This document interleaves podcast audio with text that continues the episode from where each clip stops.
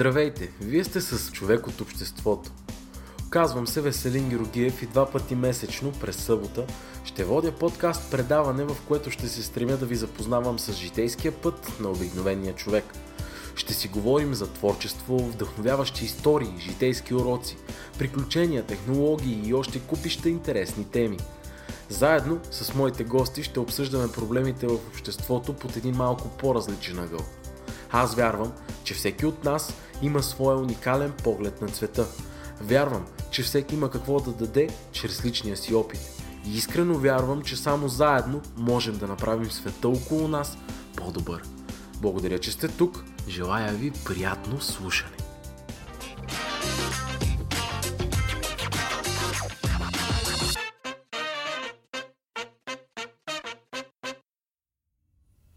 Здравейте, скъпи слушатели!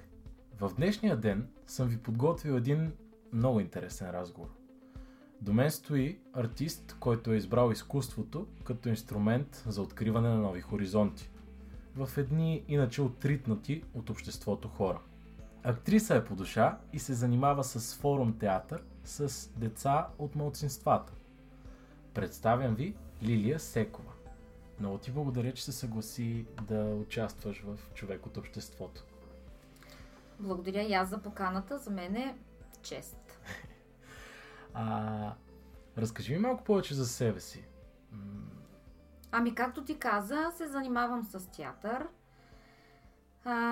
Освен с деца от малцинствата и деца, които са правонарушители, се занимавам и с затворници, лишени от свобода, Пловдивския затвор, и от няколко години, 6 на брой, използвам метода форум театър, защото това е най-достъпният за тях начин да се докоснат и да почнат да работят в сферата. Силно казано е сферата, но да почнат да работят с въобще театър, да са на сцена, да могат да използват сцената като инструмент. Превъзпитание по някакъв начин. Не използвам думата да ги превъзпитам, аз не ги превъзпитавам, въобще не е това целта. По-скоро им отварям прозорци към друг свят, който те не са могли да видят заради начина си на живот. Ти си актриса по професия? По-скоро режисьор. Но да, първо съм актриса, след това режисьор. Да. И съм майка и това ми отнема страшно много време и затова актьорската ми професия е на заден план по мое си желание. И всъщност основно се занимаваш с тези хора и си го възприема по някакъв начин като твоя лична мисия. Да, точно така. Като мисия много повече ме удовлетворява на този момент в живота ми. Може би някой ден ще се събуда и ще кажа, да, пак искам да съм актриса, много искам да играя, но в момента нямам подобен порив. Форум театърът е възникнал в Бразилия. Неговия основоположник е Аугусто Бао, бразилски режисьор, който заради наркокартелите решава да използва. Това е социален театър, театър и на отговорността също, може да се каже, в който се взима един битов социален проблем, разиграва се, целта е да е отрицателен край. Тоест, когато Аугусто Бао е започнал да го прави, целта е била заради наркокартелите, които са използвали малки деца. Малки, говоря за 5-6 годишни деца, които са пренасяли наркотици навсякъде по границата, глътнали балончета, зашити им в корема и така нататък. При пръскане на това балонче с въпросното вещество, което пренасят, съответно настъпва край. Фатален край. Да, неблагоприятен за детето и за цялото семейство. И така, чрез този метод на форум театъра са започнали да разиграват сцени пред въпросните босове на наркокартели. Оттам нататък много е станало, нашумяло е благодарение на този театър и сега най-вероятно пак го използват, но са по-големи, поне не използват толкова манички деца. И оттам са започнали да разиграват други социални проблеми. Насилие, всъщност самия форум театър е концентриран върху това да покаже негативното. Така ли да... Форум театърът, неговия метод е винаги трябва да има една жертва по насилника, да кажем, и насилник, жертва и останалите персонажи са тези, които, ако не вземат отношение в конкретния проблем и въпрос, дават сила на насилника или дават сила на жертвата. Тоест, ние като гражданско общество, ако използвам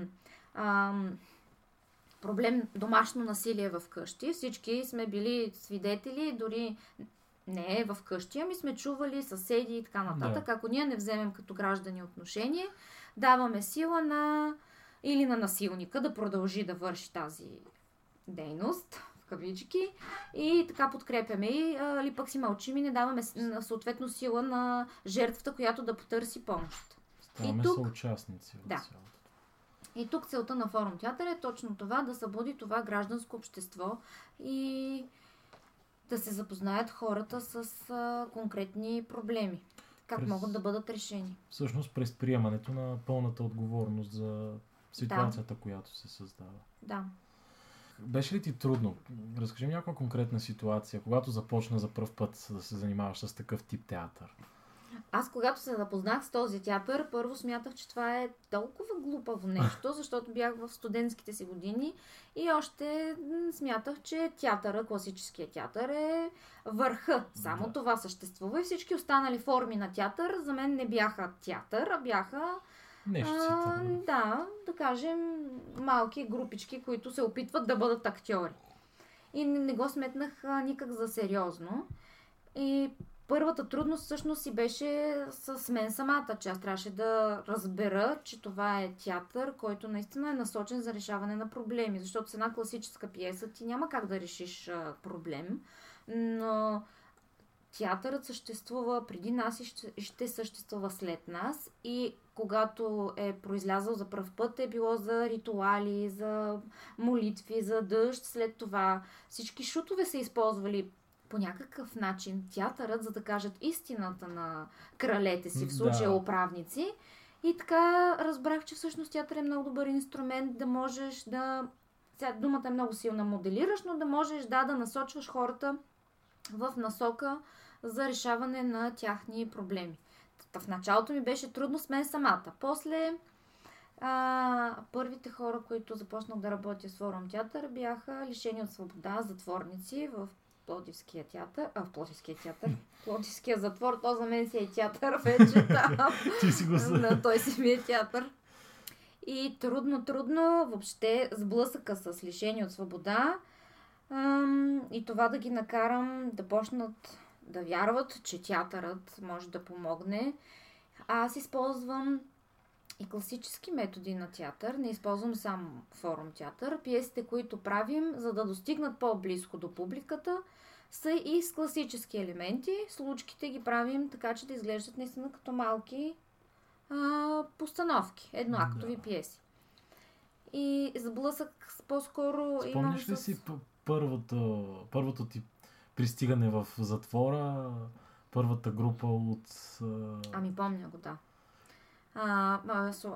Дадаха ни едно помещение, малка стая, която е бивша лавка, място за купуване на лишените от свобода, имат право да пазаруват. Тази стая ни я бяха предоставили. Не знам колко лишения имаше, може би 20 или 30. Стаята е малка. И аз не се притеснявам от тях, а по-скоро аз притеснявам това как аз ще се справя да им покажа, да ги науча и дали те ще ме разберат, а не сблъсъка с престъпник. Искам да достигна възможно най-лесно до тях и те наистина да харесат театъра. Изкуството. Да, и това беше всъщност голямо предизвикателство сигурно за теб в самото начало. Ами да им спечеля доверието си е доста трудно. На група мъже, при все, че аз даже съм едната ми бременно съм влизала в затвора с сериозен корем. И да спечеля доверието на... Въобще няма значение, че са правонарушители, на други хора си е трудна работа. И кое беше първото нещо, което реализирахте там? Всъщност, след като реализирате една такава пиеса, после там някъде всъщност играят пред другите затворници?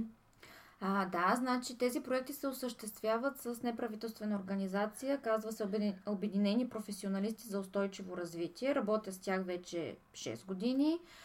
Проектът е много голям, той е... Работим германци, италианци, поляци, кипърци и всичко това се случва както в българските затвори, така и в чуждите затвори. Първото нещо, което реализирахме тогава, ние разиграваме тяхни случки, тяхни истории. Те се създават... Да, аз изслушвам тяхните правонарушения, последни, за които са в затвора. Избираме най-подходящите, без убийства. Разиграваме ги, те сами намират къде е проблема, сами решават как трябва да се реши проблема, играе се пред останалите лишени от свобода в затвора. И последните години успяхме да вкараме журналисти. За съжаление, е много трудно да вкараш чужди лица в затвора. Да. Камо ли да го направим, както е германците и италианците канят гости. Можеш да си купиш билет, има фестивал и можеш да гледаш. Те не правят само форум, те работят с класически пиеси. Аз съм ходила и гледах една немска пиеса. В момента ми изчезна името от главата, но го играеха италианци. Италианци играеха немска пиеса и си беше част от фестивал, защото имаше поканена публика. Те в посредата на затвора имат театър, който театър не отстъпва по нищо на нашите театри. Даже е доста по-оборудван. И са намерили... Те знаят, че това е страхотен подход. Първо, в Германия има много емигранти, които трябва да научат немски. Това е един от най-добрите стимули, защото всичко се учи на немски. Текстовете, които им се дават, са на немски. Освен, че развиват самия език. Да, те добиват и много други умения, качества. Там има реализиран лишен от свобода, който е станал актьор. Завършва, излиза, завършва театрална школа и е актьор. Това е чудесно. Да, ние сме малко далече от там, но вървим на там. Супер. Понеже, както ми разказваш, имам един епизод с една психоложка, която работи по метода на психодрамата. Mm-hmm. Да, много ми прилича точно на това. Има ли нещо общо или... Ами да, има. Също метод психодрама има общо и въобще с театъра. Нас актьорите, докато ни обучават, ние така или иначе трябва да влезем и да излезем от роля и трябва да влезеш реално и да излезеш чист и не можеш да останеш. Да, има един час след това, в който те тресе буквално и трябва да изкочиш от тази ситуация и въобще емоция. Има общо, психодрамата с театъра. Така ги разиграваме. Но се стремим да не използваме най-отрицателните тяхни истории, защото първо не са подходящи. Особено когато става дума за убийство, тук ние не можем да предотвратим този край. Няма как да се върнат нещата наобратно. Затова не работим с... Идеята е, за да има след това някаква положителна развръзка от сега. Ние първо няма как човекът, който вече... починал, няма как да го върнем и той не е на сцената, няма как да даде обратна връзка, да каже какво е станало. А тук, когато разиграваме кражби, наркотици, насилие, изнасилване, жертвите са живи. Реално ние може да поканим и жертвата, за да види той разиграната ситуация и да решим проблема. Това е целта на Форум театър. Ако Гошо си прекарва овцете през селото и овцете пускат барабонки пред къщата на Пешо. Пешо събира цялото село, разиграва ситуацията и се опитва да обясни на Гошо, че не може тия барабонки да ги мете всеки ден, ако може някакси овцете да заобиколят. Но Пешо, докато си разхожда там овцете, за него това не е проблем, че му овцете му пускат. Това е социалният театър. За едни това е проблем, за друг не е. Но когато го види на сцената разиграно, разбира, че вижда нещата под друг ъгъл. Монетата винаги има две страни. Ако мога да те върна малко по-назад, откъде всъщност в теб се запали искрата на изкуството и въобще реши да избереш театъра като твой път? Майка ми е искала да стане актриса. И съм слушала много време как е искала да стане актриса, Аз исках да стана адвокат, защото смятам, че мога да говоря добре. Но в последствие майка ми ме заведе на актьорска школа, аз се записах. И ми хареса, много ми хареса и разбрах, че не искам да ставам адвокат, по-скоро искам да стана актриса. Тогава съм мислила, че искам да стана, после като се запознах с режисурата, разбрах, че повече искам да съм режисьор, отколкото актриса. Но то е път, стълбица, която ти трябва да минеш, да се запознаеш, да усетиш. И ако не си минал, наистина не си бил актьор, има режисьори, които са и добри без да са били актьори, но са малцина. Трябва да знаеш кухнята наистина как работи цялата, иначе просто да мяташ едни палачинки и така не става. Та майка ми ме е запалила. Майка ми ме запали, след това... Спомняш ли си първото ти така по-съзнателно излизане на сцена?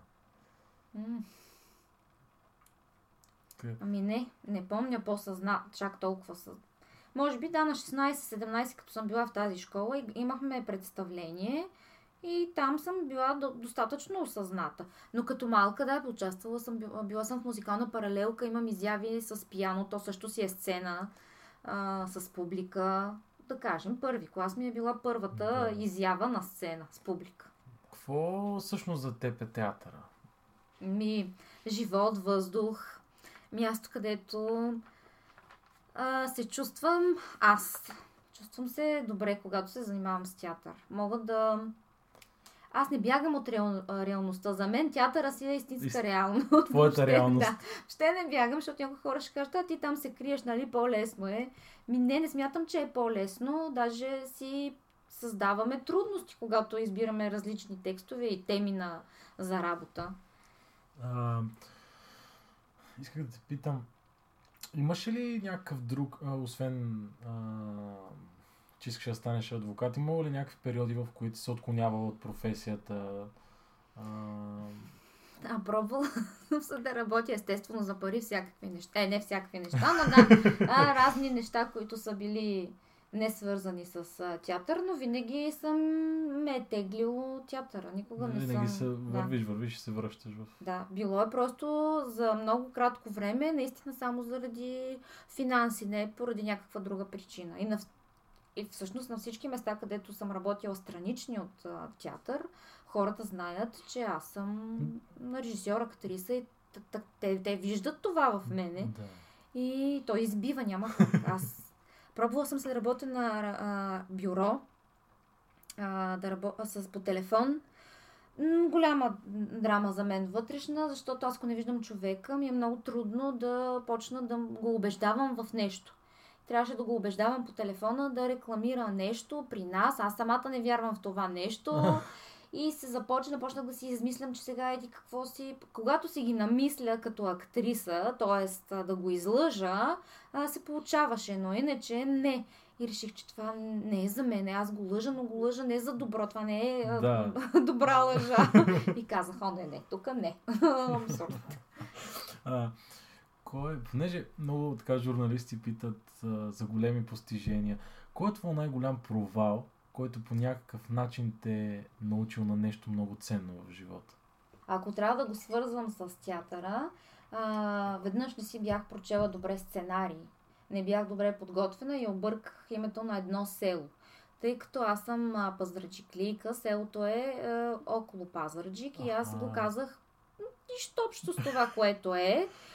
Майка ми и баща ми, естествено, долу потънаха, буквално потънаха. Не, че някаква голяма грешка, това на всеки се случва, но от тогава неподготвена никъде не се появявам. Не може да си четете сценария по време на шофиране, това е безумно. Не го правете.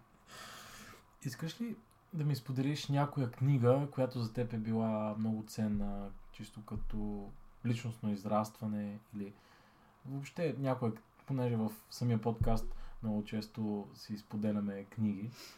Коя е твоята книга, която би споделила и защо? Ми споделям парфюмът на Зюскин. Има май филм. Има и филм, но аз съм гледал филма. Да. Но книгата прочети много по-различна от филма. В смисъл, книгата толкова много ти въздейства. Доста след години излезна филма. Даже той не знам и коя година е. Но книгата си от много време. Тази книга много ми въздейства за... Първо, актьорите работи много с сетива.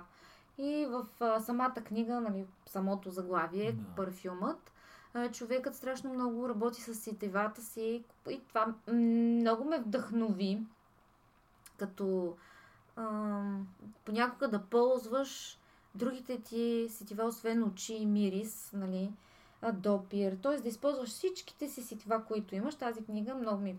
Човек от обществото, подкастът на artistично.com е независим и самопродуциращ се медиен продукт. Като такъв, за развитието си има нужда от вашата подкрепа. Ако смятате за ценни историите на гостите ми и бихте искали да продължавате да чувате още подобни разговори, може да ме подкрепите по някой от следните начини. Първо, споделете предаването с вашите приятели, за да може да достига до повече хора. Второ, оставете вашата обратна връзка в коментарите. За мен е изключително важно да чуя вашето мнение. И трето, абонирайте се за стриминг каналите ни, за да може епизодите да достигат до вас по-лесно и по-бързо. Благодаря, че сте тук. Приятно слушане. Къде всъщност черпиш вдъхновение?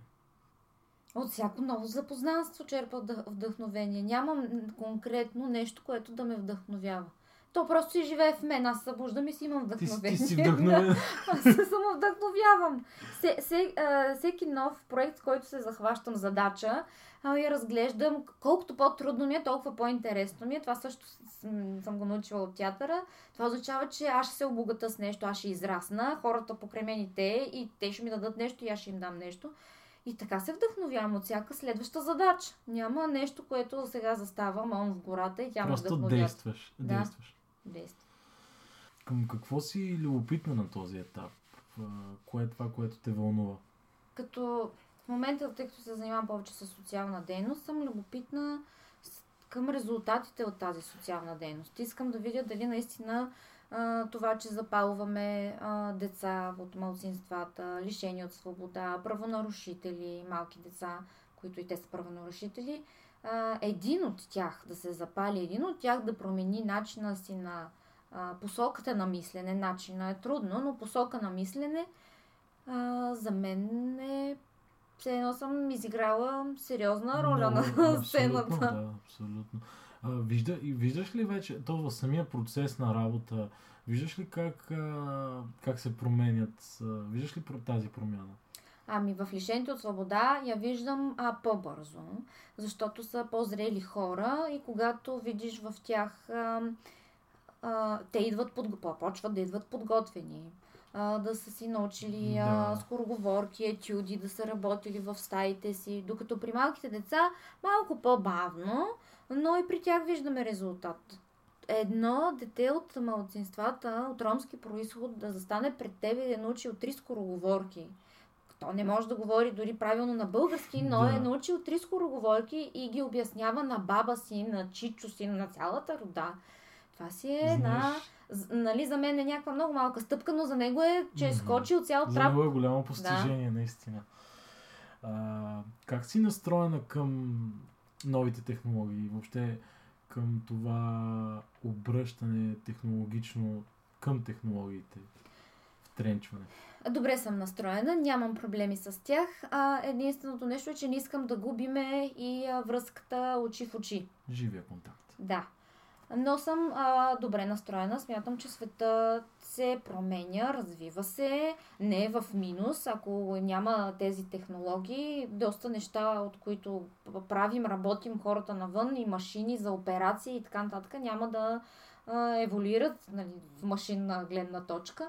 И не съм против. Напротив, за съм. Просто не трябва да губим и този контакт. И искам да кажа, че точно тези китайци, японци, които произвеждат най-много технологии, най-скъпо платеното изкуство при тях е театър. Това да отидеш на театър е наистина събитие. Както някога са ходили бабите ни, дядовците на театър, са ходили с нови дрехи, нови обувки, бутуши и така нататък. В Япония театърът е на такова ниво. Те не са загубили контакт. Напротив, страшно много го ценят и... Успяват обаче да сложат баланса точно между, между технологиите и... Защото сега има пък едно изпадане до някаква степен, поне на повечето места, и социалните мрежи, въздействието им върху хората понякога е доста негативно. Така е. Всичко е смярка. За съжаление, дозата убива. Да, абсолютно. Тук трябва един самоконтрол на самия човек. Тоест, ако си малко дете, трябва да има контрол от гледна точка на голямото тяло вкъщи, родителя. Но ако си пораснал, трябва да имаш самоконтрол. Да. Има ли нещо, което винаги си искала хората да знаят за теб, но никога не са те питали? Не май. Няма такова нещо. Аз по-скоро не обичам много неща да знаят за мен, така че по-добре не държа хората да знаят много неща за мен. Може би като съм била по-малка и съм искала да привличам това внимание, вижте, аз съм център на света. Ако ме беше питал преди 10 години, сигурно щях да отговоря нещо, но сега колкото по-малко ме питат и колкото по-малко знаят за мен, толкова по-добре за мен. Добре. А имаш ли някой дневен ритуал, който всъщност поддържа това вдъхновение, което казваш, че винаги си имаш в себе си? Дали ще е медитация? Кафе. Ако кафето ми е лошо, целият ден ми е зле. Съвсем сериозно го казвам, тъй като пак казвам, че съм с 2 деца и кафето е едно от най-важните. Това е малкото време, в което аз съм сама. Около 10 минути пия сама кафе и котката ми е покрай мен тогава. Не съм сама, никога не съм сама. Котката е с мен, но по време сутрин на това пиене на кафе храна едни птици, едни сойки на прозореца си и това е времето за мен. И кафето е много важно. И ако кафето е лошо, т.е. получа сърцебиене, дигна кръвно, означава, че целият ми ден е зле. Кафето. Нямам медитация, нямам време за медитация. Спорт, медитация нямам. В момента нямам. Не, кафето е моята медитация, спорт с езика, с кафето и това е. Нямам наистина. Тоест аз имам време за спорт, когато съм с децата си, аз съм в активната си възраст и бягам след тротинетки и така нататък. Това е моя спорт. Медитирам, силно казано, но когато имам занятия с децата в махалата, ние имаме загрявка, говор на тяло, т.е. и с тях правя тази загрявка. Но конкретно да си открадна за мен лично време, в момент нямам такова. Само 10 минути кафе. Това е. Има ли някоя интересна история, която разказват, примерно, близките ти за теб, докато си била дете, или ти, която си спомняш?